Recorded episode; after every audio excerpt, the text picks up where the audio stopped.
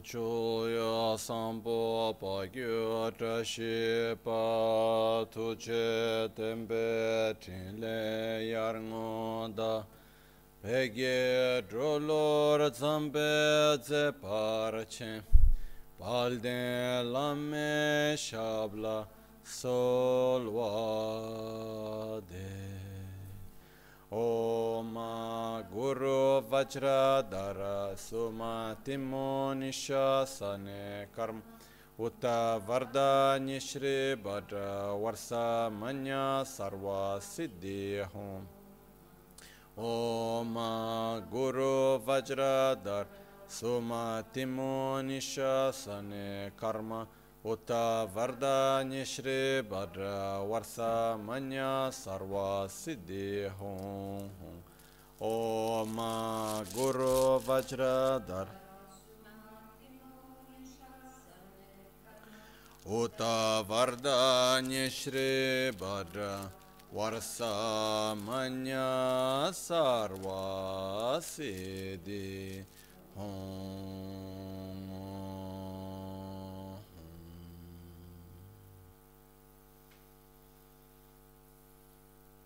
Pakyuki kudan dagi luya Pakyuki sundan dagi nga Pakyuki tukdan dagi yi Ten yerme çıktı çingi lu Makyuki kudan dagi lu ma kyu ke sundan da gi ma kyu ke tukdan da gi yi ten yer me chikto chingi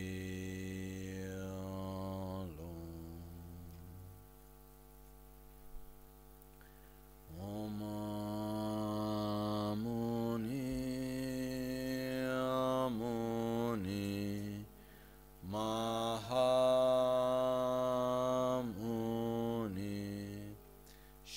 Shakyamuni uh,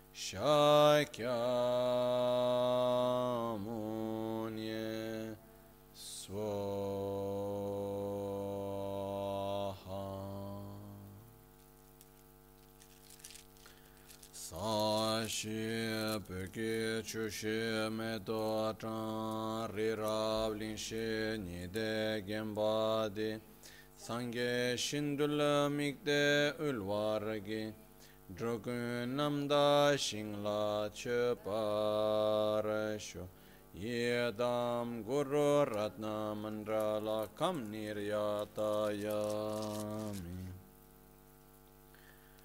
Sangye chodan tsoge chonam la chancho pardo dani kyapso chi dāgī jīnsō gībē sānām kī drolā piñchirā sāngē drupārāśyō sāngē chedān tsogī chānām lā janchō pārdu dāni kyabsū chī dāgī jīnsō gībē sānām kī Drola pinchira sangye drupare shoya sangye chodan tsogi chonamla chancho pardo dani kyapsu chi dagi jinso gibe sonam ki drola pinchira sangye drupare shoya.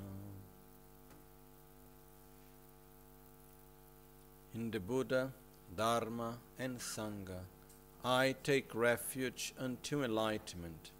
through the practice of generosity and the other perfections, may I attain Buddhahood for the benefit of all sentient beings.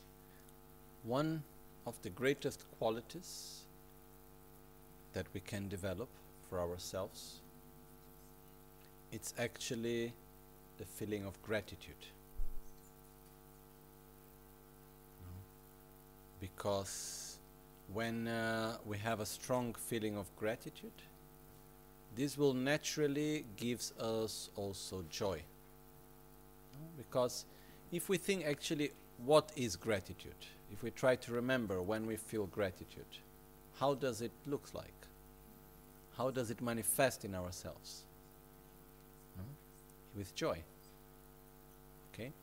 But it's joy that is connected with someone else it's joy that is connected with someone else or something else Okay, I feel gratitude to water. We can feel gratitude to water.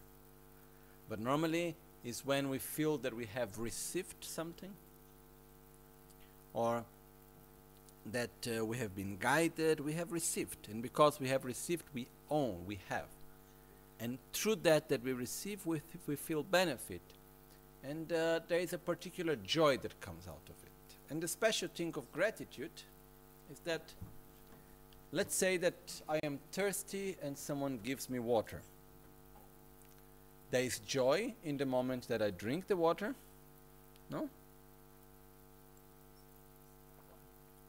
But once that moment of joy is finished, if I still have gratitude, whenever I remember with gratitude, that will give me again joy.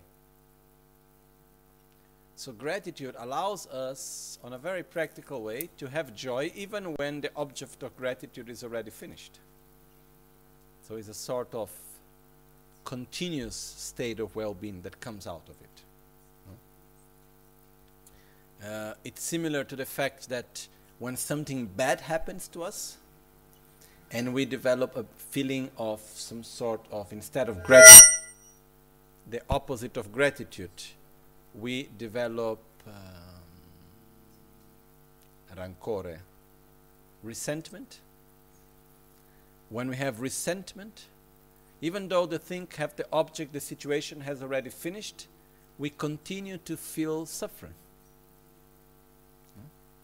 So, one of the point is, what do I want for myself? Do I want joy or do I want suffering? And I think the answer is very practical, it's very easy. No? So the question is if I don't want suffering and I want joy, why do I cultivate resentment instead of gratitude? It's uh, very obvious, but not so obvious somehow. No? So, I remember one time I was with Rinpoche and uh, he was in a situation where he helped a group of people very much.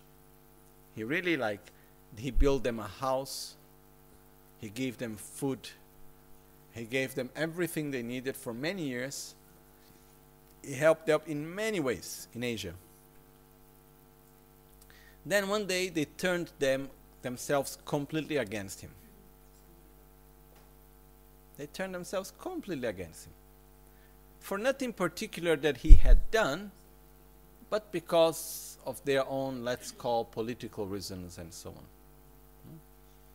And I remember people around Rinpoche so angry and saying, Oh, but look, after everything that you did to them, look how they treat you. That's not possible. That's not acceptable. We must do something about it, and this and that. Da, da, da, and some resentment connected with it also afterwards. Then Rinpoche simply answered. He said, I did what I did because I thought it was the right thing. And I dedicated all my merits to enlightenment. What they do, that's their responsibility, not mine. I treat you with love. This was Rinpoche's action. No? I treat you with love. If you want to treat me with hatred, that's your choice, not mine. I give you my friendship. If you give me your friendship or not, that's your choice, not mine. But my side, I give you my friendship. I will take care of you. I will act with love. And that's for me a very big teaching because our way of behavior shouldn't be a response to the way of behavior of the other. It's not like I treat you with love because you treat me with love. I treat you with love because I know that's the best for me and for others. And that's what I want for myself and others.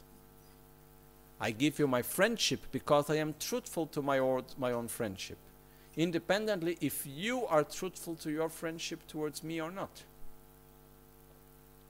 So,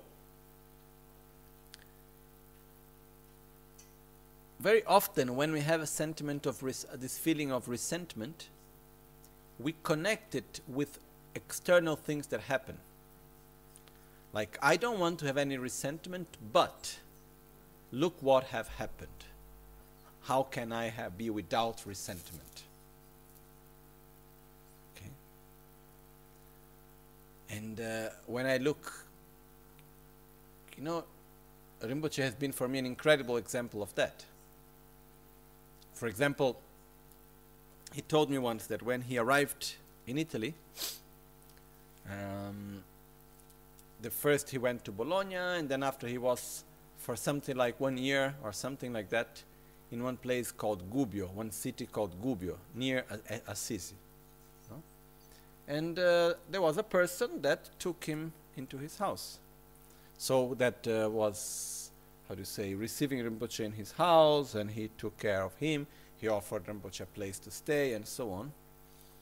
And um, the owner of the house after this, Rinpoche never used this term. There's other people that were living together and they were together with Rinpoche, they told me the stories, saying that he was not always so stable in his mind, and uh, sometimes he would make use of some drug, and then he would take, he was a rich man, and he would have a lot of land. So he would take the tractor and go around to plow the land. How do you say in English? To plow the land and uh, without needing to plant anything. He would just take the tractor and go hours plowing the land, and uh, he would have a lot of energy, and he was not a very stable person in a way. Anyhow, at one point, some people did gossiping about Rinpoche from Asia, and like a lot with jealousy, tried to direct his support somewhere else. Fact is that the guy got back and he was upset with Rinpoche. We didn't and never understood exactly why. But instead of saying, Oh, Rinpoche, please, I don't want to take care of you anymore, he took all the things from Rinpoche and threw from the window on the second floor. And he threw Rinpoche out of the house completely in the most terrible way, no? Rinpoche, he put everything in the car and he say, We go to Milan. Not during the trip, not after the trip, and not in the 40 years that came after, Rinpoche ever said one negative word about that man. Never. And never manifested any bad feeling. Whenever Rinpoche talked about him, he talked with them a nice feeling of gratitude. You know, there was a beautiful feeling behind. And for me, this is so beautiful because it is showing like, okay, the gratitude is a quality that we have. It's not the response of what other people do or not. The same way resentment is a result of our own state of being, it's not a result of what other people do. I don't know if this is clear. Maybe it's not so easy. Okay? But normally, when we feel resentment, we are the victim. That's how we live, how we experience it. No? And when we feel gratitude, we are the one receiving the great benefit somehow. But both resentment and gratitude are two states of being that depends on ourselves and not on others. Okay? And uh, these are two states of mind that we can cultivate or not. This depends on us. Okay? Even on the daily basis, whenever we criticize, we cultivate resentment. Whenever we are grateful and we say thank you, we cultivate gratitude. Also because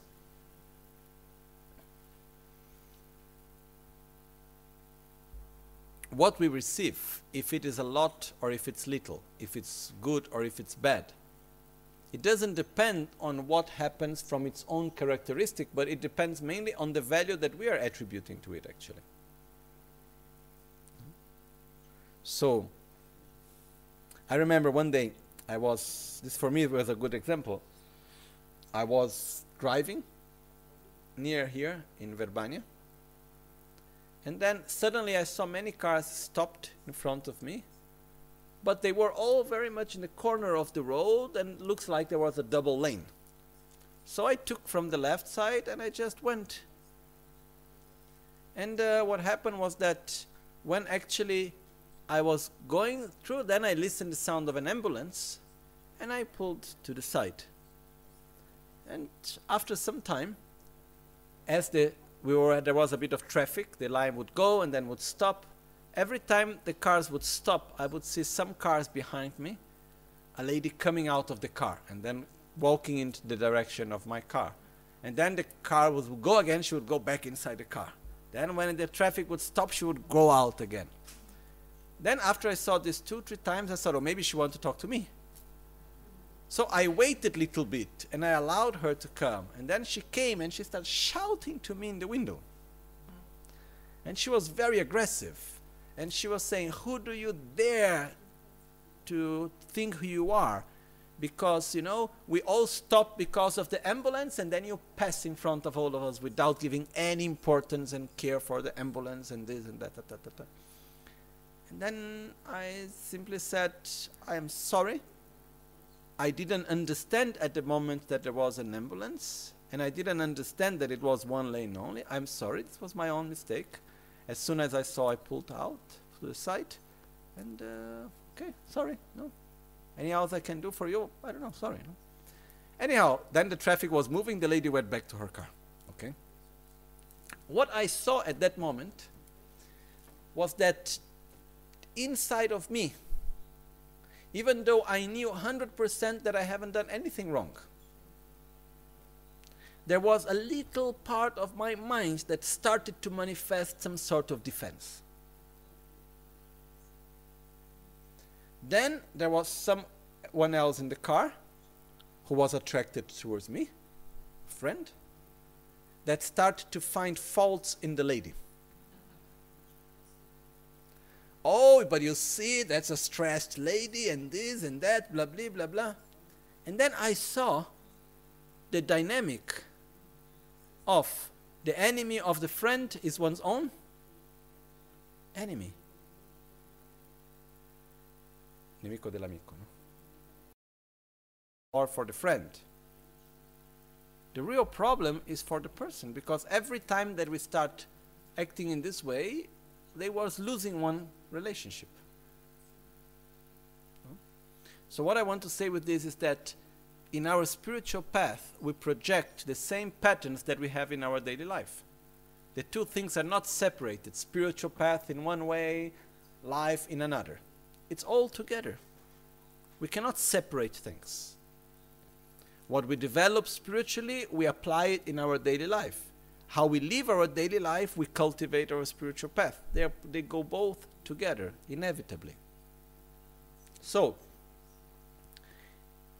one of the first qualities that we should develop on our path is to rely correctly upon the Guru by mind and action. And in the ways of relying correctly upon the Guru by mind, one of the fundamental aspects is to develop gratitude. This gratitude that just by thinking about the Guru gives joy.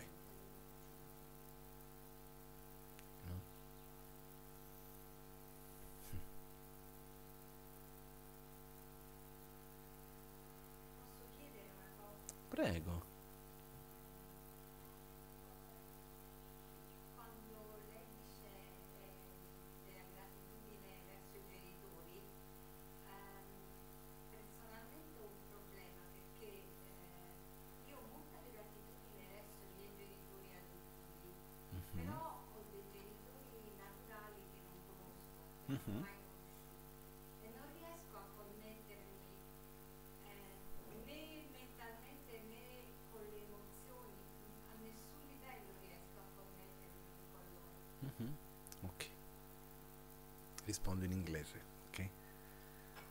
The question is about having gratitude towards one's own parents.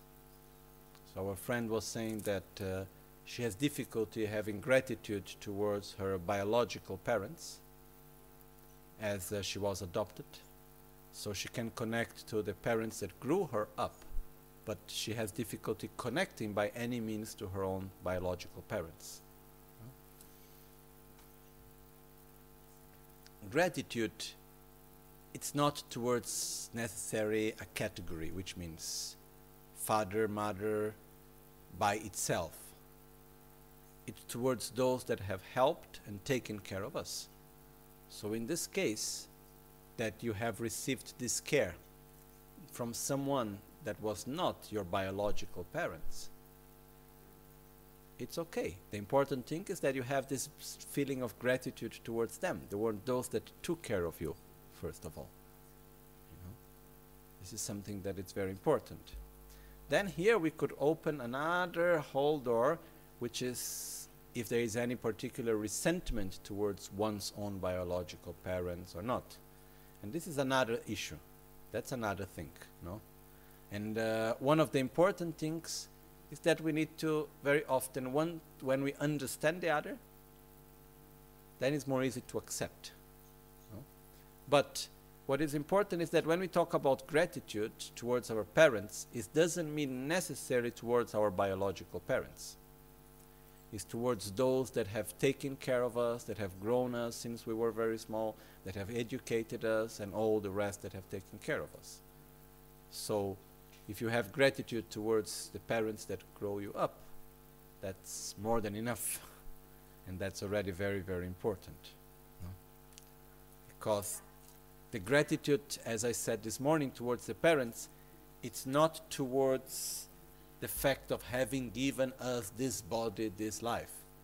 It's to fact to the fact that they have taken care of us in the moments that we needed the most. This is a, a big difference. Okay?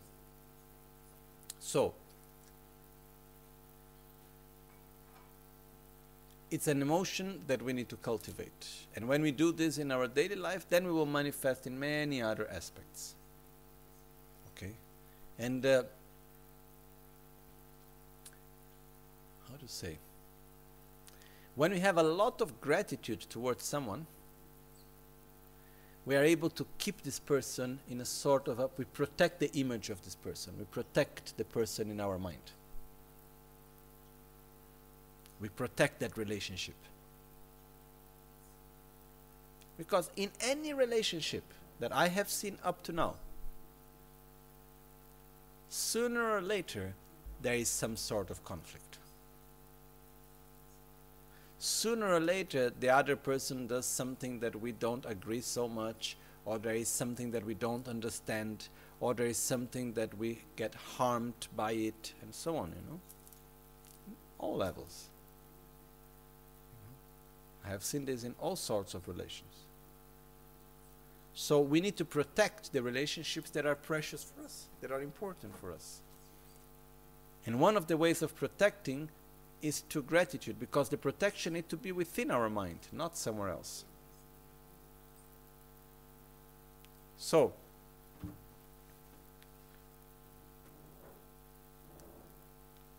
why do we need to have so much gratitude towards our spiritual guide or our spiritual friend, which is the other word which I like more? No? The other name for guru is Kalyana Mitra or Gewe Shenyin. Kalyana Mitra is in Sanskrit. Uh, in Tibetan is Gewe Shenyin. Mitra means friend. No? Kalyana refers to virtuous. But what is the meaning of the word friend? Okay, we have in Sanskrit Mitra, which comes from the word Maitri. So, friend, Mitra, is the one that loves you. So, the word friend is coming from love. So, it's coming from Maitri. So, who is my friend? Is the one that truly cares for my own well being. This is what we mean by a friend in the words in Sanskrit. Okay? The fact that someone is a real friend, in the sense that someone truly cares for my well being and loves me, in the sense of Maitri, that really cares for my happiness and my well being, doesn't mean necessarily that this person is a good influence to me. I can have friends that actually take me away from the virtue. I can have friends that want to help me so much, but by trying to help me, end up harming me. Or not? It can happen. It's not necessarily like this, but it can happen. A virtuous friend, it's someone that on the basis loves us. Which means on the basis of the relationship, there is the care of the happiness of the other. And at the same time it's a virtuous friend because the interaction with this person brings me to a better version of myself. Brings me towards virtue towards love towards respect towards gratitude towards stability towards peace. Take me away of my bad habits in a way so that's why it's a virtuous friend. No? And this is a way of that I like very much to use to call the guru. And in many, many texts, in Tibetan, it's very often using the word Gewe Shenyin, which again, it means the virtuous friend. Is the one that loves us, that brings us towards virtue, towards what is positive in life. Okay, so why we develop so much gratitude towards our virtuous friend, towards our gurus? Because basically, our gurus they help us to do what is extremely beneficial for us, and by ourselves we are not able to do alone. In many texts, such as the commentary of the Guru Puja that I was looking before, they give an explanation that is quite strong, which says every well being, mundane or spiritual, comes from the Guru. And you may say, come on, but not everything. But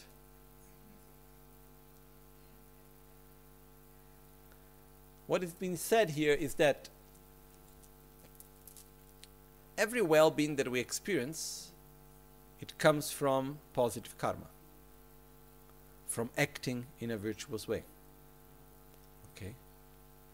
And uh, what is the function of the guru in this or other lives? To show us virtue. So anyone that guides us with love towards virtue that's our guru. That's the one that is our spiritual friend or our virtuous friend.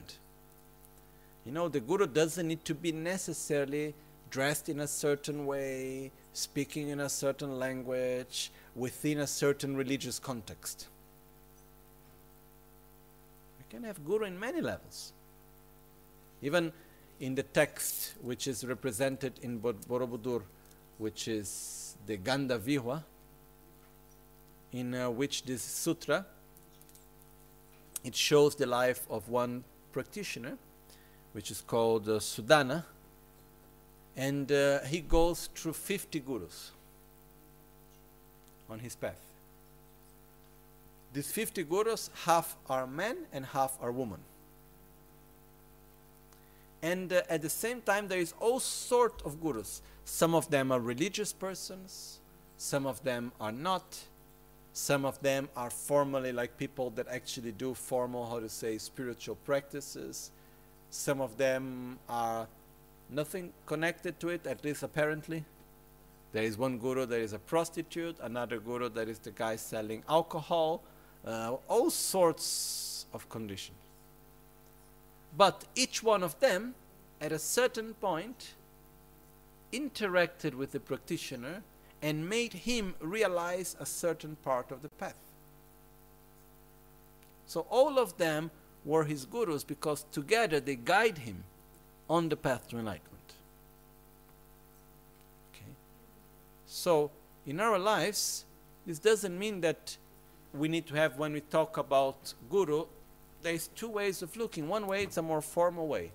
Okay, this is my guru, I took refuge, and so on. If we look in a more open way, everyone that by through their interaction brings us towards the path to enlightenment, it's a manifestation of the Guru.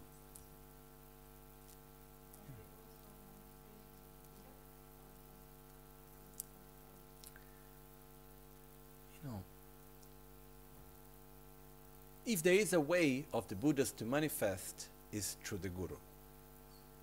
And the Guru, in this sense, is completely inseparable from the Buddhas. So at the same time, they are manifestations of the Buddhas. No? This doesn't mean that we need to go to check are they real Buddhas or not? Let me try. That's not the point. Okay? The point is the interaction with them. Does it bring me more near towards enlightenment or not? You know?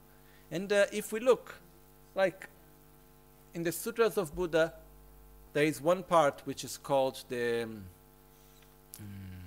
Jakata tales, Jataka tales, in which Buddha tells about 500 lives that Buddha had as a human being and 500 lives that Buddha had as animals, both of them as bodhisattvas.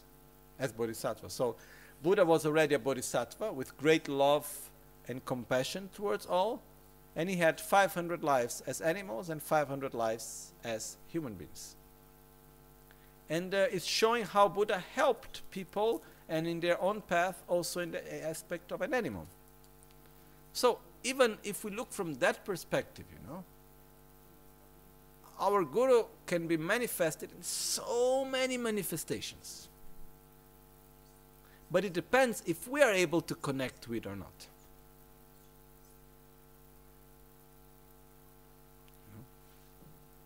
Because if we connect to the path and we are open to see and to learn, we can receive so much from so many places. But that's not so easy. Because again, the Guru is not the one taking us to enlightenment. The Guru is the one showing us the path to enlightenment. The Guru is the one blessing us on our path to enlightenment. He's not grabbing us and saying, okay, here I put you. Okay? And there are so many possible manifestations. But what is fundamentally important is that we should always cultivate our gratitude towards everything that we receive. This is very, very important.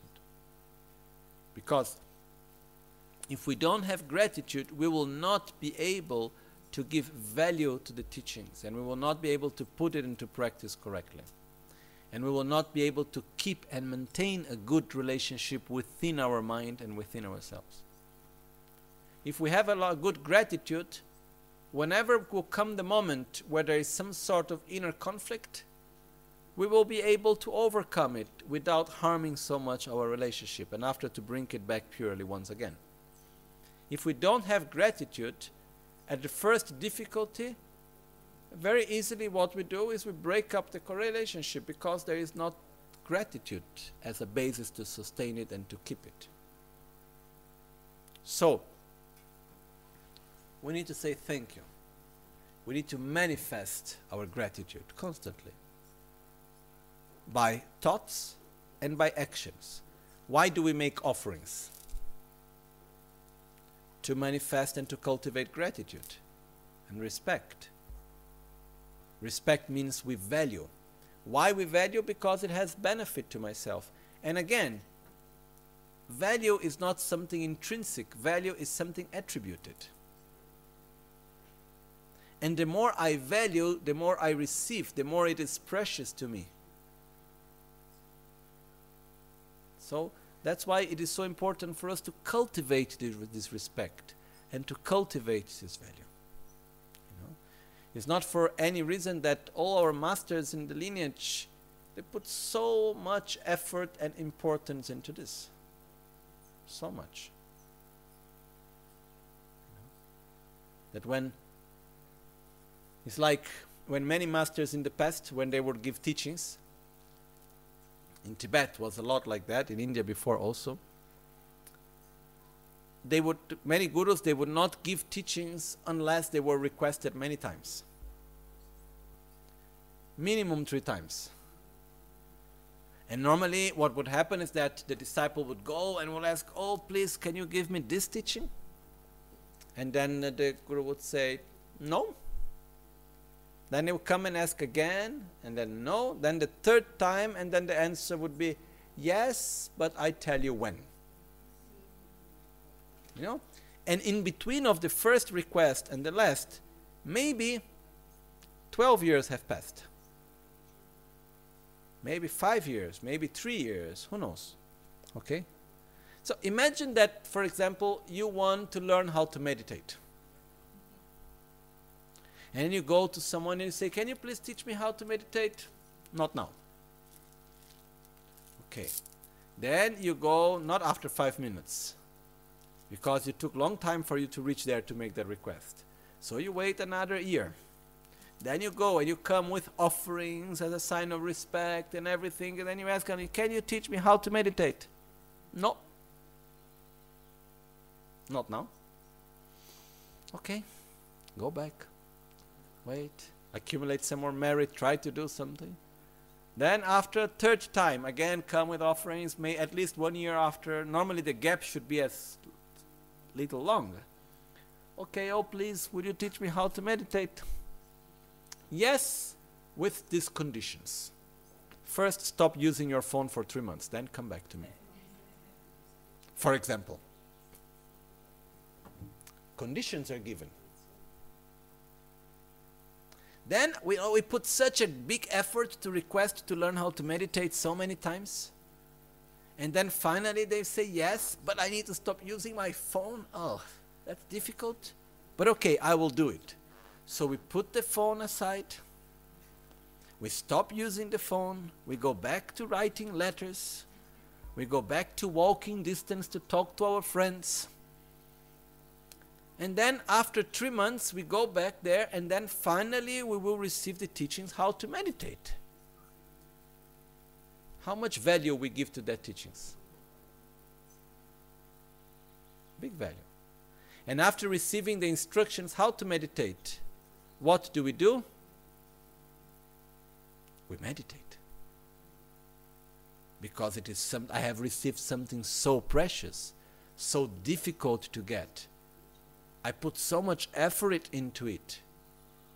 So I am grateful that I have received because it's something so rare, so difficult, and I put so much effort into it. So, because of the value that I give to it, I will put it into practice better. And there will be not one day that I don't meditate. And then I get the realizations. If I go to the teacher and say, Can you teach me how to meditate? And he say, Yes. Right away. Most probably I fall asleep during the explanations. Or I listen to explanations I try to do a few times, then I let it be. And who is losing? Me. There was a Hindu master that uh, he was giving one empowerment, he was teaching one practice, that the cost of the empowerment was $1 million. It was a private empowerment, and to receive it, it was very secret, and to receive that initiation, you need to pay $1 million. And this master had an incredible uh, uh, how do you say, humanitarian work in India, building many, many schools, doing so many things there. No? But he found this way because coming to the West, he understood that people value what they pay. No? India needs money help. And they need to put into practice the spirituality. So how I make them to value the practice? Make them pay a lot of money. I have never done something like this. I don't think that's my way of doing things. But somehow I can see his way. But the fact is that if we need to pay a lot to receive one teaching, or to learn one method of meditation, or to learn to receive the transmission of a mantra, and we need to pay a lot of money for that, do we value it afterwards? Somehow, yes, because that's our unhealthy relationship with value and money. So, the more I value something, the more I put it into practice.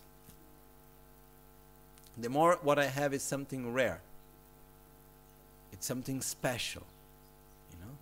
And if we see many teachings, a lot of emphasis is done on how rare the teaching is and how difficult it is to get, and all of this because when we give value to something, then we keep it preciously. No? It's like if I give to you, you know, a little thing with even let's say I give you five diamonds. Then what do you do with it? You keep it carefully? Or just put somewhere like this? I think you keep it carefully, no? Why? Because we give value to it. What's the point of having diamonds? You cannot even eat it. Some people say they shine. LED lights also. You know? What's the value of diamonds? The value that we attribute to it, nothing more than that. One time I received one dorje of gold. Someone gave me in my birthday one present was one vajra. No? It was of uh, massive gold. And then when I saw that, first thing was wow, you know, that's something. Then I put in the front of the altar. Then I start looking at it and I say, why does it have value to me? Or because it has a special, there is a special value of who gave it to me. But what difference is there if it's of gold or if it's of plastic? Regarding the function that it can fulfill. No difference. The only, it's only special that it's of gold if I can sell it. Otherwise, what's the difference of plastic and gold in this case? Doesn't need to conduct electricity, right? So, finally, I had a little issue with myself because I had this there and I was not finding a real function for it. Because I was having some difficulty relating with the meaning of the object because of the value of the material. Then one time, Trijang Chodo Rinpoche came here and then I said, okay, now I found a use for the dorje, and I gave to him. No? It became, okay, now I have something to offer. And I was very happy about it. So, value is what we attribute, it's not intrinsic. But we are the one to make value, we are the one to give value. And the times in which we live are not times in which the Dharma is put to us as something unreachable and difficult to find, and so and so on. Because if the teachers, the masters would do in this way, then they would stay alone, almost. Nowadays, it's almost the opposite. It's like the teachers, the masters, they need to create the conditions for us to practice the Dharma. It's somehow absurd, you know like even if we think here the dharma center no what will be the logic for centuries the people that want to learn the dharma create a center and invite the master here is the other way around the master comes makes the center buys the land makes the effort to pay the bills to organize everything so we can learn the dharma It's like giving the conditions and everything, inviting us for that because we are very new. We are like small babies. I mean, we as society. No? I'm not saying each one of you, okay? Maybe you are very grown up, but in our society, many of us, we are somehow like babies. So, it's important for us in these times where everything comes so easy. We receive all the teachings, we receive all the empowerments. Any book that we want is easily available. Everything is there, you know. A guru is always there for us in so many ways. Rinpoche was showing this in so many ways, you know. And then we need to value. We need to say thank you. We need to manifest our own gratitude. And this we develop in our mind and externally. Externally, the ways of doing it, one of the ways is by making offerings. For example, whenever I would go to the monasteries, like in India or in Tibet, whenever I would come to Italy to see Rinpoche, when I would travel, like always the first thing, go to my gurus and make them an offering. Why? I say, if I don't make an offering, they don't teach me, they don't guide me. They say, sorry, excuse me, you didn't do your annual offering, so the time, you know, for your, how to say, your guru subscription has ended. If you stop paying your guru subscription to enlightenment, I'm not guiding you to enlightenment because the, your subscription has ended. No. No, we did a subscription when we took refuge, and then it's forever. It's because I need it. That's why I make the offering. Because I need to cultivate my faith, my gratitude, my respect. That's why I do it always. And some people ask, how much do I need to offer? The correct offering is that which is not too much and is not too less. Is that in which we put some effort, but we still feel there is something that we can do without harming our own balance. And the best offering that we can do is to practice correctly Dharma. That's the best offering at all, always. But it's also important to manifest into matter. You know? That's why we come, we pay respect, we make an offering. I remember in this Gompa here, we, we were here together with Rinpoche and together with the oracle. Huh? And remember the oracle saying here, he said very clearly to all of us, whenever you come to the Gompa, never come empty handed. Always bring something, at least one flower, one kata, one offering. Never go to a teaching, never go to something empty handed. We should always have this dignity of offering. This I added, he didn't say these words. You know? Because when we offer, we are the one that receives the most, sincerely. Why we should not go to the Gompa empty headed? Because we need to cultivate the value of being here, the value of sharing the Dharma. And because of that, it's important for us to manifest such respect and gratitude because it is important for us. Okay? I know that some of these things don't fit so much into our modern mentality, but they need to be said. So, it's the same way we go to see our parents, we bring something to them, we manifest our gratitude. It's not because they need, we need. And uh, another way is that we make offerings, and then the other way is that we pay respect. We pay respect by the way how we talk, we pay respect by the way how we act physically. And the greatest of all offerings and of all respect is to put correctly into practice the teachings. Okay? If anyone is interested to go into deeper details of what is the correct way of external behavior in front of the Guru and this and that, you can read the 50 verses of Guru devotion, which you can find it in internet. There are books about it and so on. There is a translation of. Uh, Ashvaghosha is the name of the master who wrote it. And uh,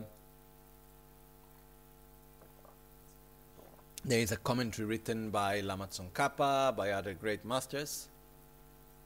And uh, it's a very practical text, okay? But we will not go into details right now about it. I even saw that uh, on the website of Gonsar Rinpoche there is also the audios of teachings that he gave explaining the 50 verses on Guru devotion also. Anyhow,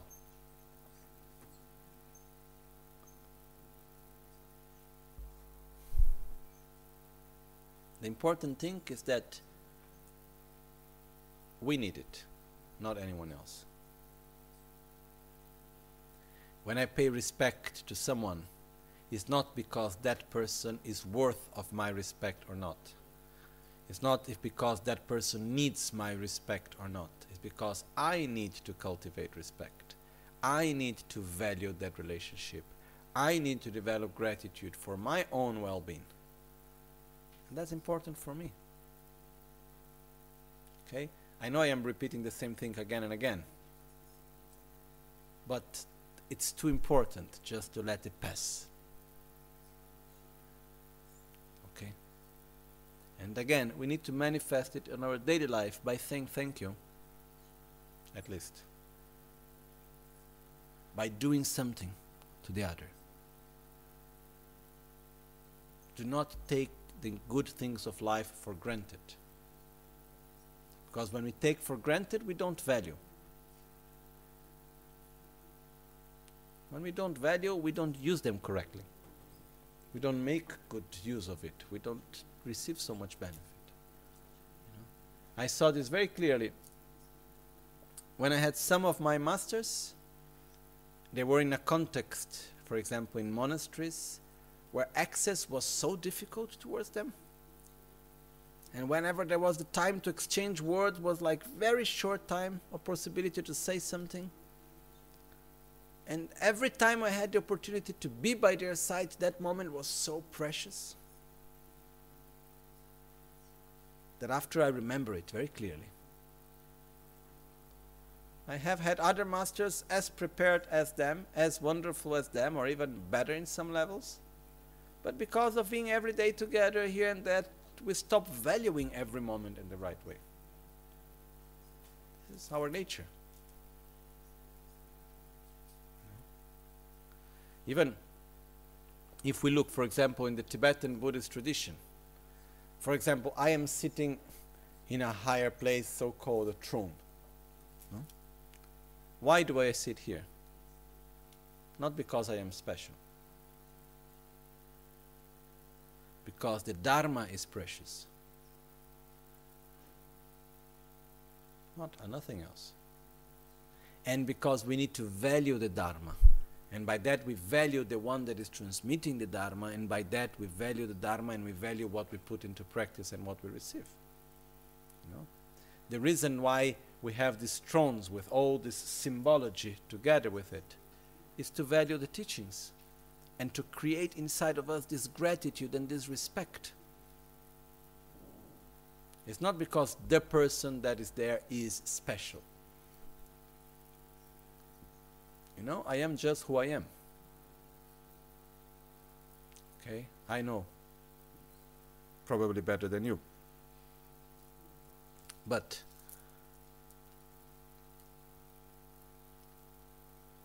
in the beginning, I had quite some difficulty because I am more happy sitting in the cushion, sincerely speaking. You know? But for whatever reason in this life, I found myself, as it says in Tibetan, needing to give the back to the altar, which means representing the Dharma, the teachings.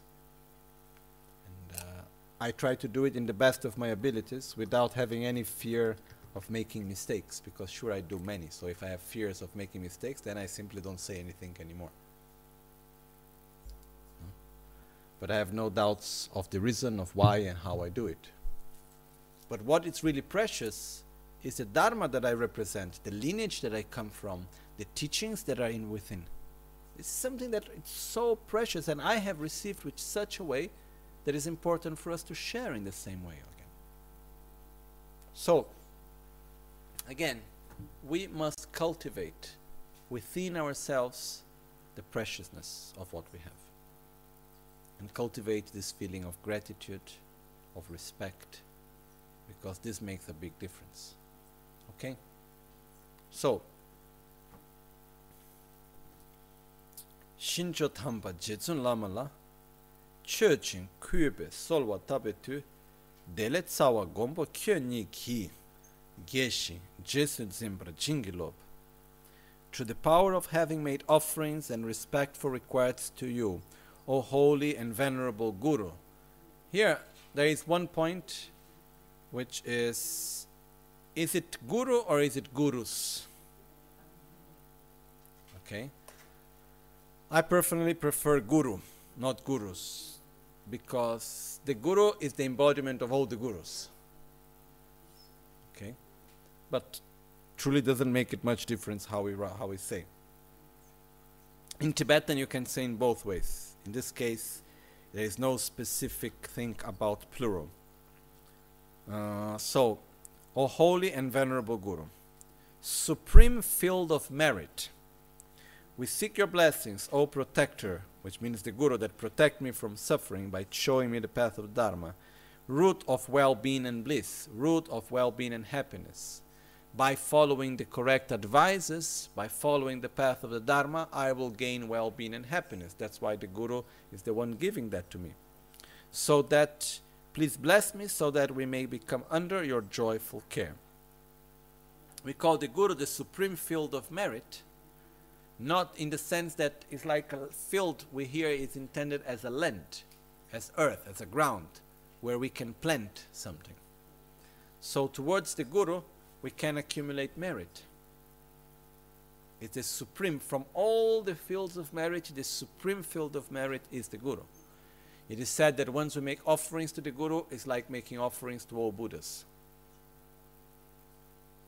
So, and this is something that, how to say,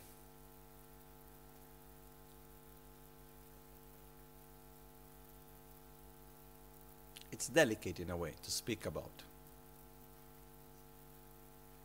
Because we are in a culture in which very often it makes looks like okay oh you are saying this to manipulate here or there looks like you know. as i said before this morning great masters such as Trijang Rinpoche and others when they came to the west in the beginning they were not talking about this part.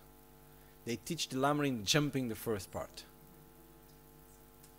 Because they saw at least that's what I understood, that they saw that it was danger of like of appearing as a manipulation of power towards oneself. And has nothing to do with that.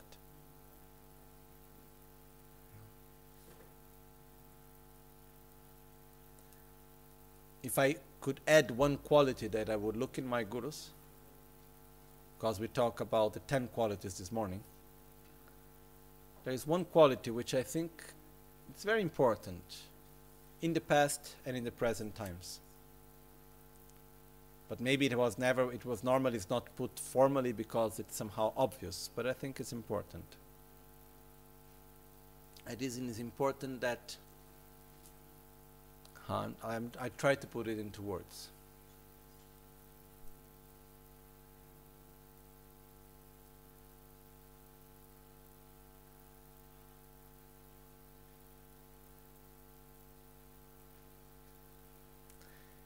I think that we should be careful not to take refuge in someone that nourishes his self gratification by being the guru.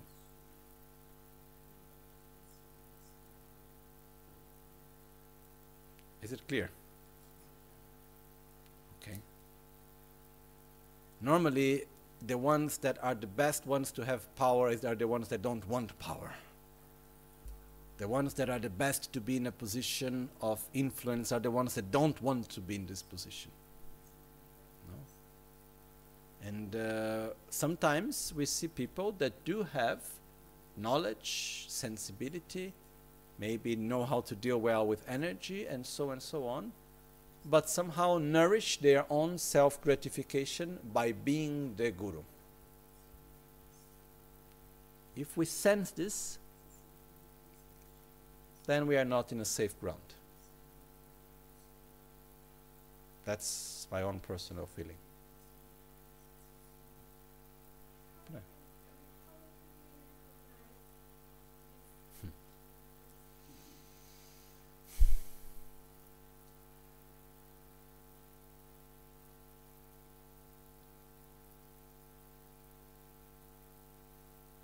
It's not something that we can recognize right away. Especially the more experience we have, the easier it becomes to, to see it, you know. Like, for example, me, I have been in touch with so many masters for so many years in so many contexts, I can smell it, you know, already from far. And uh, sometimes it happened that I was saying, oh, maybe that's not really true, maybe it's just my judgment, and after I always smell correctly. But normally the ones that don't have this issue are the ones that do not try to impose respect or needing to have something towards them or is not someone that will be there. One of the th- one of the signs which is not category or cat- cat- categoric but it's gen- generalizing if someone is talking too much about his or her own qualities, somehow needing to show how he's indispensable. If I come to you and I say to you that you cannot live without me and you cannot do anything without me, you cannot go only without me, you will go to hell or this or that, whatever, hmm, it's bad smell. It's not something really good. So, normally,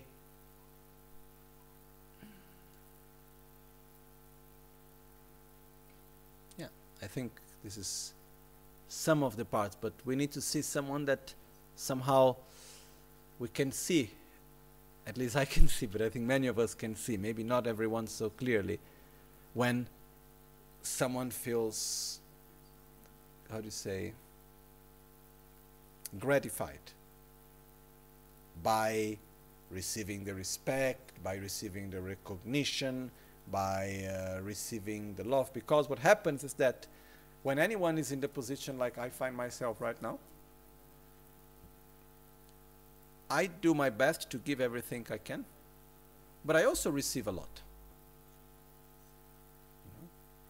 Whoever is in this position receive a lot of love and a lot of attention and a lot of care in many levels which is also very beautiful.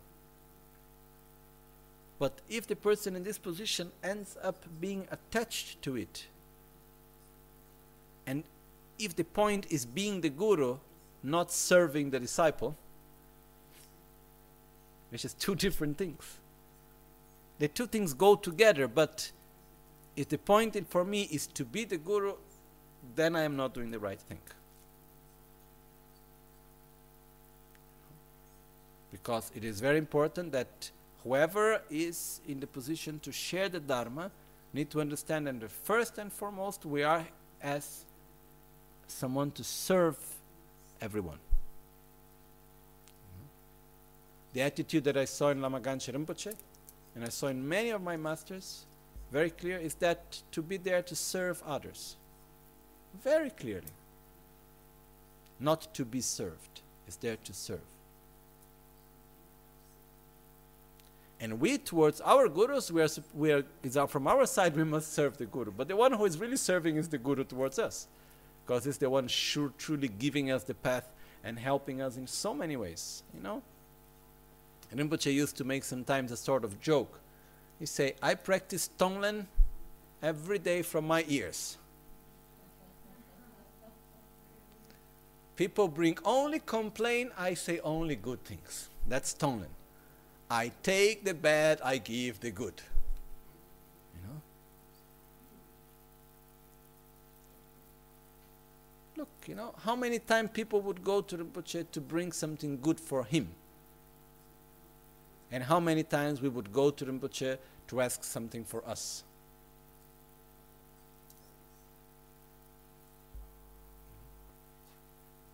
Normally we go for something, we need something, and there he was always to serve us. So this is an important thing. But just to somehow answer better your question, this is one of the reasons why before we fully take refuge with someone, before we fully um, rely upon someone as our guide, we need to have experience. We need to see. We need to try. We need to be together a little bit. Need to listen. And then we analyze, we check. Then once we trust, then we follow. Okay? But uh, as Buddha himself said, don't follow what I say because I said, Buddha said. Same way as you should do with gold. That you should, when you go to buy gold, you need to cut, you need to scratch to check if the gold is real or not. Similarly, you need to do with my teachings. Check it if it's real or not. If you feel, find it real, then you put it into practice. This is what we need to do. All of us. Okay? Because also there is another issue connecting to that, which is there is not such thing as a good guru and a bad guru, or the good that one guru better than the other. My guru better than yours. This is no doubt. My guru is the best guru for me.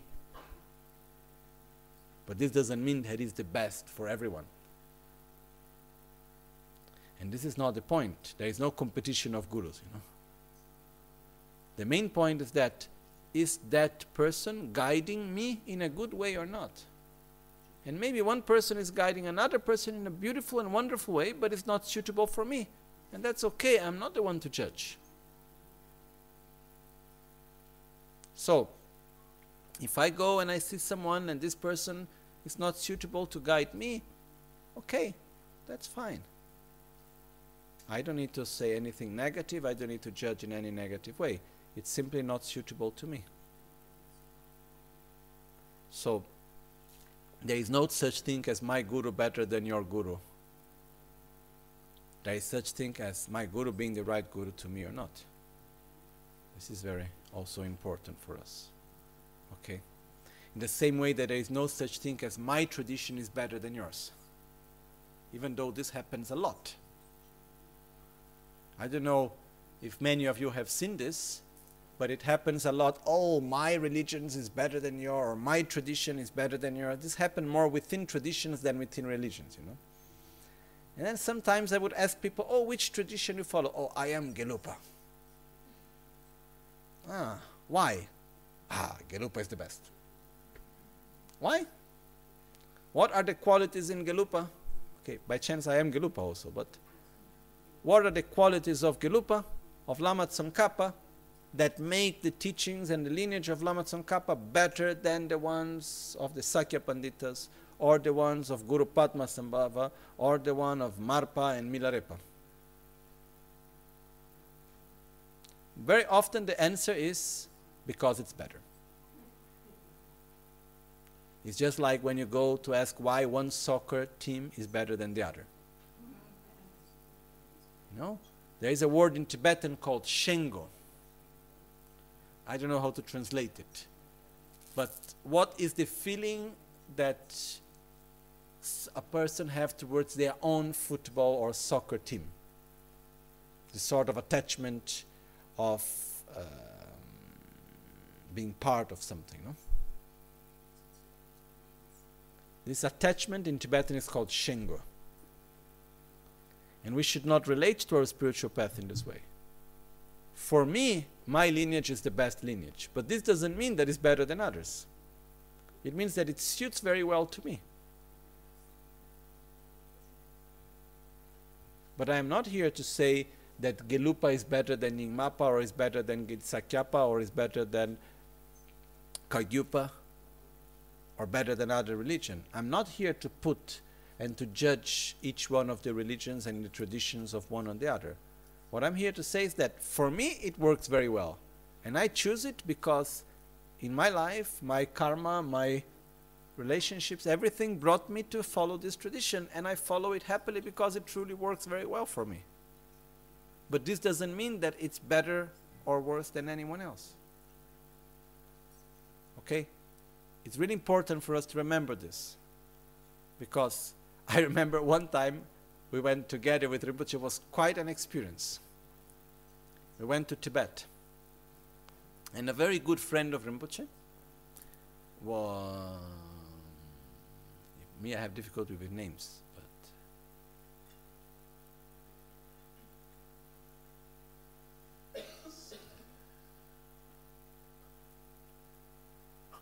Now it's it's behind, it's almost there, but anyhow, this Lama, which was a very good friend of Rinpoche since when Rinpoche was very young. When Rinpoche and this other Lama they were young, they were playing a lot together and uh, they did many retreats together and they were good friends. So this master, he had many disciples also living in Australia and uh, went to his monastery. Was the inauguration of his monastery. So he invited Rinpoche and Rinpoche brought his own disciples. So there we were, a group of maybe 150 Westerners, and uh, let's say from either people from Australia are not Westerners, I suppose, but same modern culture. No? Anyhow, we were there together, and there was this very strange competition. My guru is better than yours. And the both gurus, they were so good friends, you know. And we had all the time the two together, showing that they were together, but between the disciples, because they, they had different approaches and so on, they were like mm, looking to each other like mm, not, not really like friends. It was very interesting. By the end of the trip, it somehow changed something, but was not easy. And even if our gurus are the best friends, still there is the thing, oh, my guru is better than yours, and judging and looking and looking for fault in the whole thing. It was subtle, but at the same time, not so subtle in some contexts. So I talk about these things because they are important and they are dangerous. We should never enter into this type of judgment. We should look what is good for me. I receive benefit, that's enough. In the same thing that I believe, my own understanding, some people may say I am wrong. It has happened once regarding this issue, but I am very certain about it.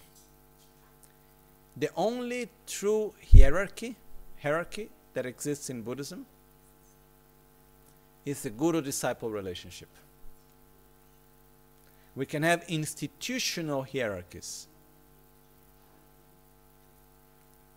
but not in the Buddhism itself. Buddhism itself doesn't have a clear hierarchy. The only hierarchy is is me with my gurus. That's all. No? So we relate to our gurus in a pure way. That's the most important thing. And we don't judge other masters. We don't judge negatively other traditions. This is something that is truly, truly important. And I request everyone, please never to go and to enter in any sort of conflict with other tradition or people from other traditions saying that oh my tradition is better or yours is worse or whatever anything like this you know we should always as Lama as uh, Atisha said in the jewel garland of the Bodhisattva respect all spiritual traditions and follow the one you choose with determination. So I think this is something that uh, it's very important for all of us. Okay. So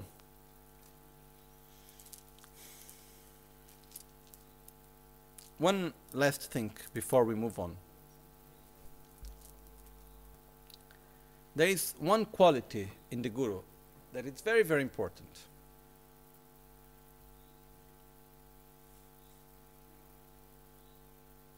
The Guru is not able to transmit to us truly that which he have not experienced or realized.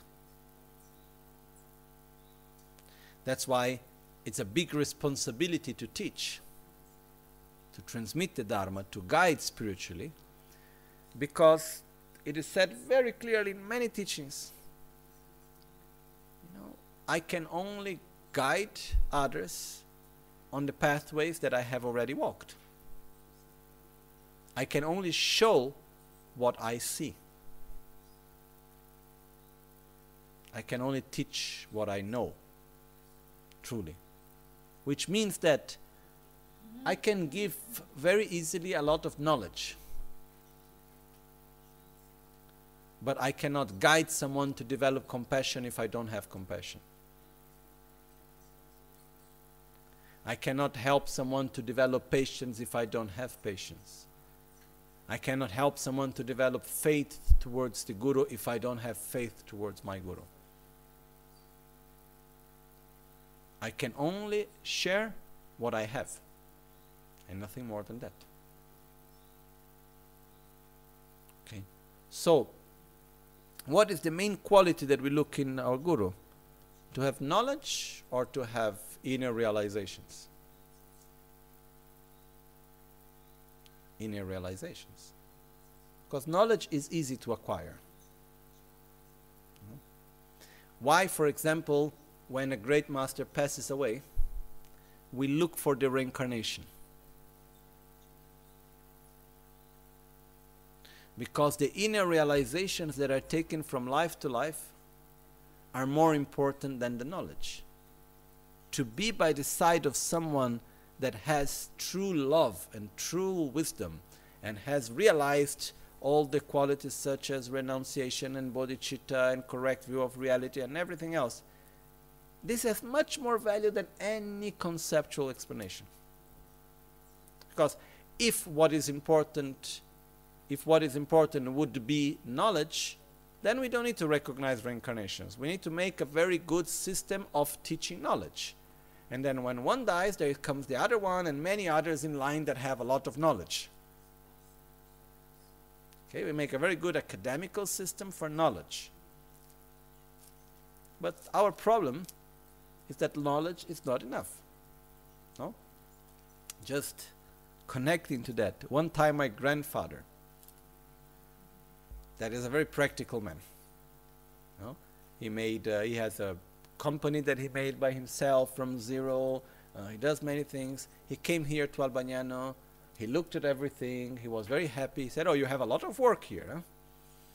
Then he was looking, and then he said, "But how do you do for giving continuity for people to teach and to transmit the Dharma, which is, from his perspective, what is that's the main product, somehow, of what we do, looking from a very pragmatic point of view. No? Then I said to him, Look, you touched a very delicate issue. There is a big problem. I can very easily structure a course to teach knowledge. No, give me half a day, I make the complete structure of a course of five years, whatever, on Buddhist philosophy and everything else. I don't need to invent it, it's all already existing. I studied it, just need to put it into writing. It's there. Actually, one part of it I have even written already. Okay? Then I can make people to have knowledge I can make people to do retreats. But that's not enough. Because if I have someone that have completed many retreats, that have gained a lot of knowledge, that's wonderful. And can be of great benefit. But this doesn't necessarily mean the person have love and care for others. This doesn't necessarily mean that the person truly is generous that truly have the qualities that a spiritual friend should have, that a spiritual guide should have. I don't need people with knowledge, I need people with realizations. That's why I go to look for the reincarnation of Rinpoche. Many other reasons also, but this is one of them.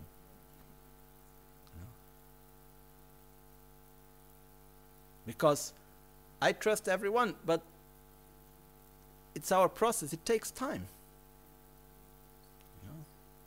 We are not here to make a school of Buddhist knowledge. We are here to share the path to enlightenment. I don't know if it's clear the difference with what I want to say. And we can only share what we have experienced, what we have there, otherwise, it's not possible. So, when there is someone that has the love that we want to develop, that has the stability that we want to develop, that is a true role model of what we want to become, that actually gives us a lot of conditions and power to empower ourselves and to follow that path. That's why very often the quality of the guru is not of having knowledge, but is that of having the realizations of what we want to realize ourselves. And uh, what we request to the guru is not to teach us also, but mainly is to bless us. And the blessing, it's an interaction that is based on love, that is based on wisdom, that through that interaction, by the power also of the truthfulness of the person, through that interaction, something happens within us. And we are able to see what we couldn't see before. We are able to realize, to experience what we couldn't realize or experience before. One of the examples of this is clearly the relation between Tilopa and Naropa. Tilopa was this master in India. Naropa was his disciple. We're talking about at least 1,500 years ago, I think, minimum. And uh, what happened was that Naropa was coming from the monastery of Nalanda.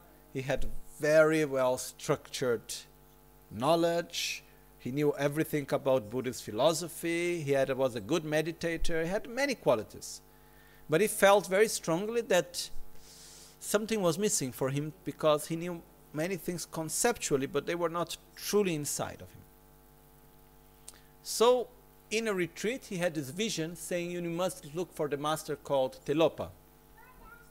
You know, and there he goes around India looking for a master called Tilopa. And I try to imagine how crazy that must be, you know. Nowadays, what happens if we have a vision in our dreams or in our meditation that we should go to look for a master called Tilopa? What we do in the morning? Google. Okay, Tilopa, we don't find anything online, forget, that was just a dream. Tilopa had his, Naropa had his vision and he went around India. He left his life in the monastery with, he had many disciples, important position in the monastery, many things he left everything to go to look for this master. And at one point, he found his master in the most un, how to say, unconventional context. He was so tired, looking around so much, and then at one point he was by the banks of a river, and he saw this man in the aspect of a sadhu, you know, with dreadlocks, almost no clothes, with the ashes from the cremation grounds in his body. And uh, there was this man. And then this man, he was fishing. And every fish he would take, he would open the fish, eat the interiors of the fish, and throw the rest away. And then he looked at that. He said, Oh, what an awful thing, you know. He said, Poor man, how ignorant he is, making such bad karma eating, killing all these fishes and not even eating them, you know, not even because of need. Oh, what a bad karma, he thought, you know, poor man.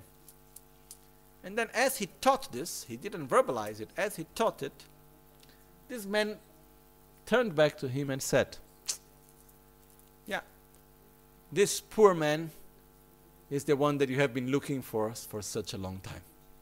And he turned away and he moved on. You know? And he went after him and said, Oh, excuse me, what's your name? Who are you? And he wouldn't say anything. You know? And this was actually Tilopa. Later he understood that Tilopa had this very special practice that he would take the fish and make what is called phowa, which is transference of consciousness. By making this, he would help the fishes to have a better rebirth. He would guide the, the consciousness of the fish for a better rebirth. Okay? But what I, the point I want to bring is that for 12 years, Naro, Tilopa didn't call Naropa as his disciple. And from time to time, he would say, If I had a disciple, he should do this. And there was Naropa doing it. But it was always the most crazy thing you could ever imagine. You know? Like, I like one of the images that remain in my mind from history is like one time they were walking together, there was Tilopa and Naropa going after him, and then there was a whole procession of a king and a queen. In India, there were many Maharajas and Maharani, the many kings and queens, local queens and kings and queens. So he looked to that procession and then he looked and he said, If I had a disciple, he would go and squeeze the breasts of the queen. There was Naropa. Imagine he was a scholar from the greatest monasteries, okay?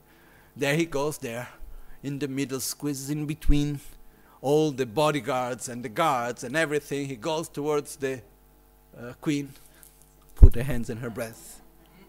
And then what happened? He gets beaten up, no? Completely. And he's left aside almost dead. And then comes Narop, comes Tilopa, look to him, and he would say a phrase that would look something like, There is no pain, there is no suffering. And then he would come back normally. All the pain would be gone and he would be feeling fine. And many events like this. You know? Like the most crazy situations you can imagine, okay? But Naropa, he tells in his secret biography, which is what was his inner experience through the situations that he was living. And every time Tilopa told him to do something, that he did it with faith, in that moment that he was all broken there or something, he realized inside deeply within himself something that before was only conceptual. He made one higher step on his path to enlightenment. And his biography is written very clearly because what are the steps towards the path of enlightenment? He said, Oh, here I realized this, this, this, and that in very clear way. So that's why he had so much trust. After the first time, he, he saw this, you know.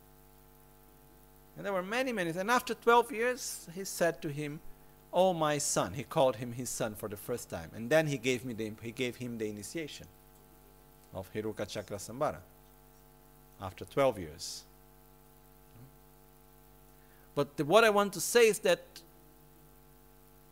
Tilopa was blessing his mind. Tilopa was not teaching him, was not saying things so he could understand something to give him examples. Was to this unconventional way creating interaction that would bless his mind.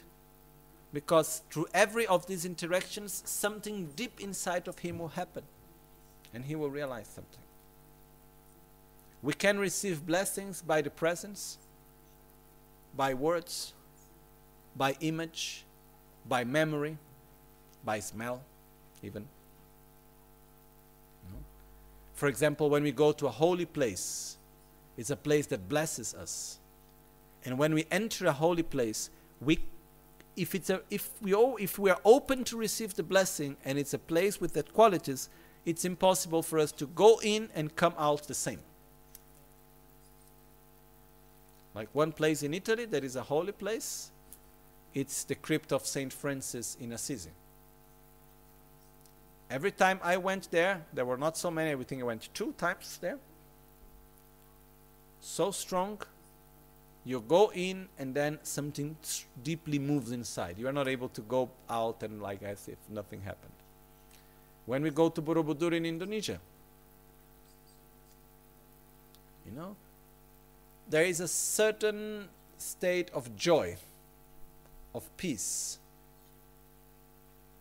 that is not because of the coconuts, and the beautiful weather. There's something under there. It's a blessing that we receive. So, what do we request from the Guru? Okay, the Guru can be our teacher, but as Guru, what do we request? Give me your blessings. Blessings are interactions through which we are able to realize something, not in a non conceptual way. We are able to open our heart, to open our mind, to feel love as we would not able to be fit to feel before. These are all when we receive blessings. And it's very clear stated in many teachings without blessings, there are no realizations. We can have all the knowledge. If we don't have blessings, we have no realizations. Because of that, we need to open ourselves to receive the blessings. That why we, that's why we request the blessings. Okay?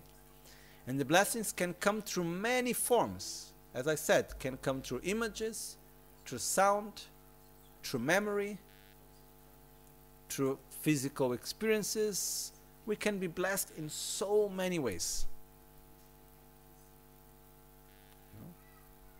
And uh, this is something that we need to experience ourselves. It's difficult to put into words, actually. I have had this with many of my gurus many times. Which by being in their presence, suddenly the mind gets clear. Suddenly you understand something that you couldn't understand before. Suddenly you start to feel some emotions in a different way. You know, the mind gets more pure. It's like, it's beautiful. That's what we get through the blessings, which are truly important. You know? Like I have had in my life some people that I see as my teachers, but not precisely as my gurus. They teach me knowledge,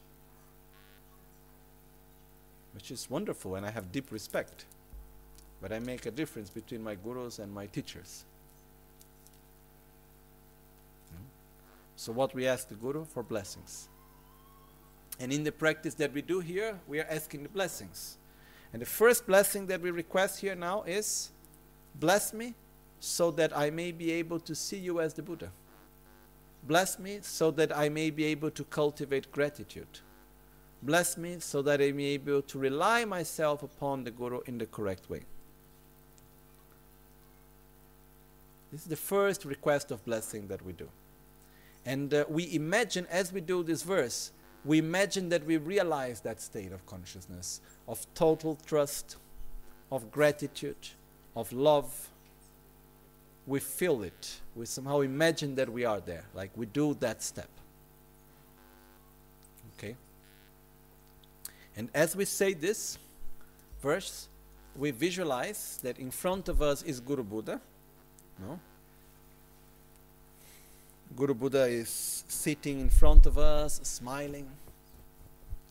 And then, as we recite the verse, we visualize light and nectar from the five colors, going from the five chakras white, red, blue, yellow, and green of Guru Buddha, coming towards us, absorbing into our five chakras, and through that, we develop this pure relationship with the Guru. So it's a blessing that it moves ourselves, it, it interacts with our own experiences and qualities, and by that we develop that state. Okay? So as we are meditating here, what we can do at this verse is we can go through all the analytical meditation of why the Guru is so important, remember what we have received, cultivate gratitude. We can go through many analytical processes that are taught in the teachings of Lamrim, of the qualities of the Guru, why the Guru is inseparable of all Buddhas, and uh, many other things that are like this. The benefits of relying correctly upon the Guru, the faults of not relying correctly upon the Guru. There are many aspects that have been taught. But the most important thing for me is that in this moment, as we visualize the lights and nectar coming, we feel love towards our Guru, the Guru Buddha, and we feel loved from him. we feel trust. We can trust and we are trusted. Because when our Guru accepts to guide us towards enlightenment, means our Guru trusts that we can make it. He trusts us. When Rinpoche came here and he started his whole center, does anyone think it's fun to make a Dharma center? Or to run a Dharma center? If you think it's fun, come for a trial, you know, come for a ride. I will happily let you go once around, you know, and I will rest a little bit. As long as you are able to keep it running. But it's not because it's fun, it's not because beneficial. I saw some people in my lifetime that they had this crazy illusion that they could make money with a Dharma center, you know. They tried, and then it was a disaster. I have never heard of any Dharma center that is able to make a lot of money. I have heard of Dharma centers that they make incredible projects and they always get little bit less than what they actually truly need, you know. It's always enough. It's like when we did the Vajravali. When we invited Nyima Tulku Rinpoche to come from Tibet to give all these teachings and empowerments here. And we invite more than 150 monks from India, from Nepal, from Mongolia, from so many places to come here. When we started that project, I remember the meeting that we had. We had not much money for it. And I said, that's such a special opportunity, we do it. The bank director said to me that if we need, he can give us a quick loan of 50,000 euros. Let's try, we do it. Know? Finally, we spent 220,000 euros. And how much did we gain in the whole process? Around 220,000. You know? And we had done the most, one of the most incredible events that we have ever done, and I don't know how easily we could ever repeat it. So this is what happens when we put energy with a good motivation. No, there is a saying. Many of the monks and lamas that came at that time, they were so happy, and they they were using this saying, which is "Cheshing chena charshim pap." If you act in accordance with the Dharma, it will fall as rain. Which the meaning is if you act with the correct motivation and for the benefit of the Dharma and the sentient beings, the tools to make it happen will come to you as rain falling from the sky. No? The resources necessary. All this to say, why did Rinpoche start this center? For one reason he trusted us. He trusted that He trusts that we are able to put it into practice the teachings, that we are able to make benefit of it, that we are able to gradually follow this path. Otherwise, there is no reason to do all of this. There is no reason to teach the Dharma. That's the only reason why all the great masters of the past and of the present have been teaching and guiding us because they believe in us. So, this relationship of trust, of mutual trust, in which we trust the Guru that guides us, and the Guru trusts us even more than we trust ourselves. That yes, we can make it. And I saw this with Rinpoche. For many years, he would say the same thing to the same person. You know? And after 20 years, repeating the same, with the same love, with the same kindness.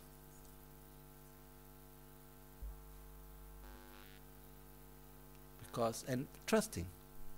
And when the person suddenly would make it, he would never say, Oh, finally you did, you know, after 20 years repeating to you. He would never say something like this.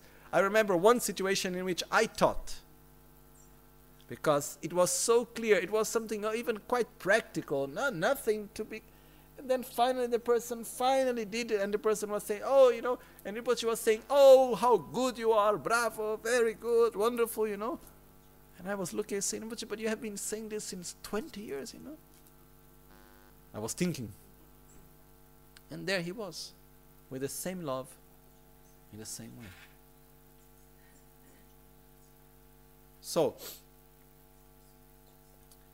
when we visualize the Guru Buddha in front of us, we feel trust and we feel trusted.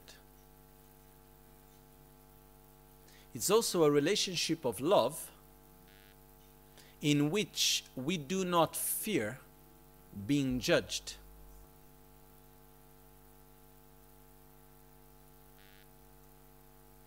We do not fear, oh, maybe my guru would not like me anymore.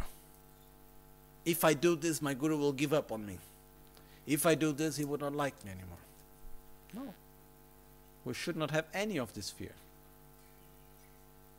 It is a relationship in which we should allow ourselves to be truly as we are. Then sometimes people come to me and say, Oh, you know, Lama, in front of you, people act better than normally they do in front of other people. I said, At least in front of me, no? Which is, if I am in front of my guru, I try to give the best of myself. Hmm? That's okay. But I need to be truthful always. So as we visualize Guru Buddha, we cultivate this inner feeling of love, mutual of being loved and of loving, of trusting and being trusted. Okay? We feel it gives us company, it gives us security, it gives us a feeling of stability. It like it overwhelms ourselves in a positive sense. Okay? And uh, as we visualize the light and nectar coming, we just fill ourselves with this feeling of love and being loved and of gratitude. This is something that the more we cultivate, the stronger it becomes. I don't know how many times you saw Rinpoche talking about his guru and his eyes filling up with tears. I saw many times of gratitude. Or, for example, one of my gurus, no, um, Kachin Losam Phunso Rinpoche, the abbot of Tashilhunpo in Tibet. Whenever he would talk about Lama Tsongkhapa, he had so much gratitude towards Lama Tsongkhapa, he would cry like a child. He would start talking about Lama Tsongkhapa, then you saw he would start crying. Which was even the first time I saw was strange because Tibetans normally do not show so much emotions, much less and very elder, important master and there he was, you know, like so much gratitude, he was crying like a baby. You know? So, when we say to rely correctly upon the Guru, first of all, it's the, what feeling we develop inside ourselves. So, I tried this morning and this afternoon to give you some idea of it. Okay? And uh, as we recite this verse, we imagine that we develop it. Even though we may not have it complete yet, we imagine that we reach that state. And we request the blessings to have to develop it. And then we imagine that we develop it. Okay. Now that I have full trust, I can enter into the path. It's not something obvious. So don't feel like, oh, I am not ready yet. I've been here so many years, but I don't have this full trust or this or that, blah, blah, blah, blah. You know, if it was obvious to entrust ourselves correctly towards the Guru and to truly develop this quality easily, if it was something obvious, Lama Tsongkhapa would not dedicate such a long part of the teachings to that since his time. And many masters give so much emphasis into this. But what that's why we need to cultivate the correct relation with the Guru. It's not something that comes automatic, it's not something that is obvious. It's like we fall in love and then we cultivate that relationship. And one of the keys is gratitude, as we have said before, and respect. Okay, and we relate towards the qualities. That's something for ourselves, for our own benefit. Okay.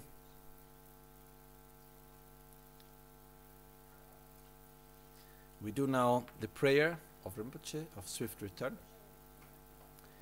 As we do the swift return prayer, it is not based on an aspect of how to say I'm sure many of us we are very attached to Rinpoche, no? And the idea that he can come back soon in again in a new body, that's very nice and comforting.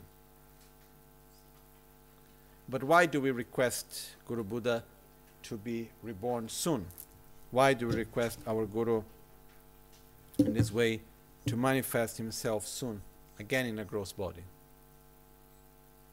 Because we need to be guided on the path to enlightenment. And it's not easy, and there are not many people with such qualities. I have met many teachers and many people with great qualities but I met very, very few that I could get in touch with such great qualities like Rinpoche, like Lama Gangchen Rinpoche. And we have a special connection between us. So we request, please come back to continue to guide me.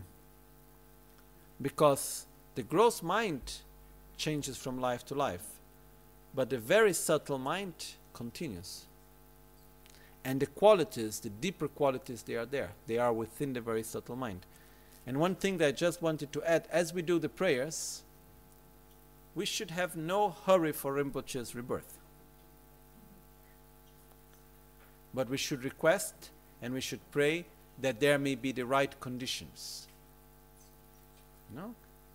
If Rinpoche is looking around, oh, where do I need to be reborn? Where is the best condition?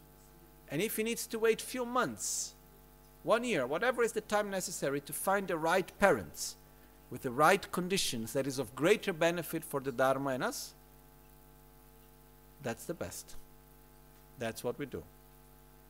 So when we talk about swift return, it doesn't mean that the main objective is quick return. It means come back as soon as possible in the best conditions as there could ever be. Because this is another aspect which is very important also. Okay? So when we make our prayer, we direct saying, please come back soon in the best conditions that can continue to help me so that I can continue being guided by you. Because if we had the qualities, the realizations, we could be guided by Rinpoche without him needing a gross body.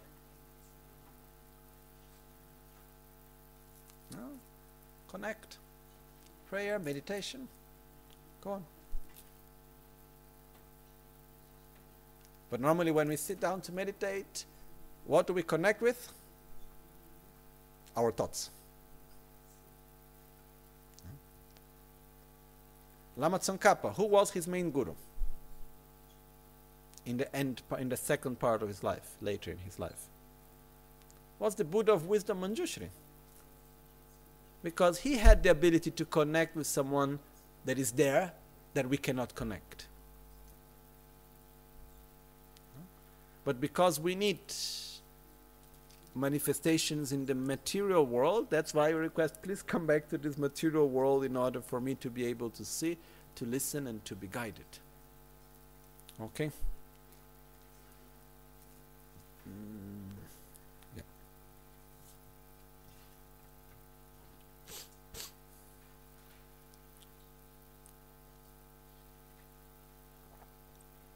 So we dedicate our merits especially that our Guru, Drubang Gangchen Rinpoche, should always take care of us with his kindness, with his love, with his wisdom from life to life. That we may be able to put into practice everything that we have received. that we may be able to develop this pure relationship from the deepest of our own heart, that we are able to rely correctly upon the Guru and to keep it purely. Sa shi peke chu shi me to chan re rab ling shi nye de genpa de sangye shindul mikde ulwar ge dragun namda shingla che parashu ye dam guru ratna mandala kam niryata yami Echen kya po lama ya heru Dechen tarpa choge shayane Dechen tabshe nge chen. Deche yabyon ya songe da kyon zi Lo san ya tempe nyen che si pe mi Top ten de gyu zime kyen yang por. Trin le drove Mariam un pachom Shempen le dre yarpel un parate Gwen kyo pa wo pa me tson naman ki Metoja dudan rolmo yerkeace Kala çöpe tsüge şekşintu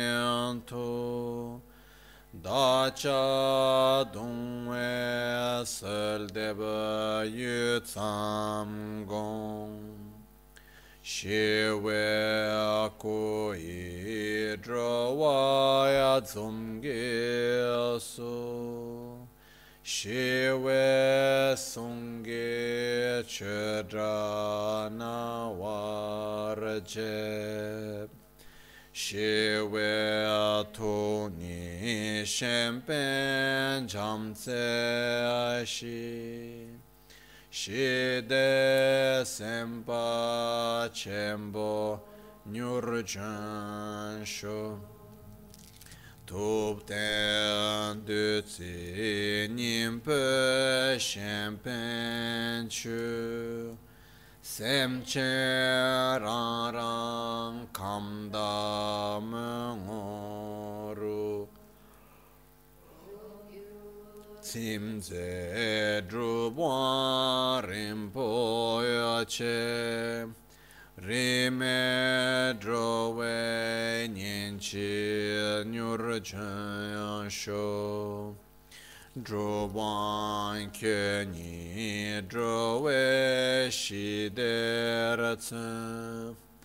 Dasoya namkyan shide tuntuya nyer Chisi drowa shide chongchoya tu. Malev tesi kyesha tenzoya chi. Da Dacha rem chi shin drupaya la lama concho songe tu jindam che paraten son dorce shudenze namshe chinle tong cho ye zi ye ke wa kon tu yan da la ma dang dral me che ki pe la long che ching. Sadang lam gi yun ten rab zon. Changi ko pam Nyurto ve şo ecetsun lame kutserap Nam karatinle çoçur gepada Losan tembe dremes Münse tağtu ne gyur çi Nimo dele tsendele nime kuyan delekşin delek pe kuncho sumke chingelo Kuncho sumke ngodrutso Kuncho sumke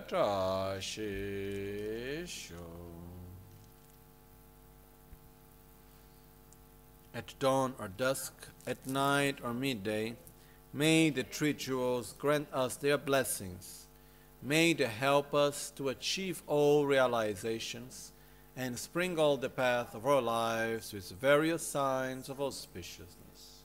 All'alba o al tramonto, di notte o durante il giorno, possano i tre gioielli concederci le loro benedizioni, possano aiutarci ad ottenere tutte le realizzazioni e cospargere il sentiero della nostra vita con molti segni di buon auspicio. Thank you very much. Grazie a tutti.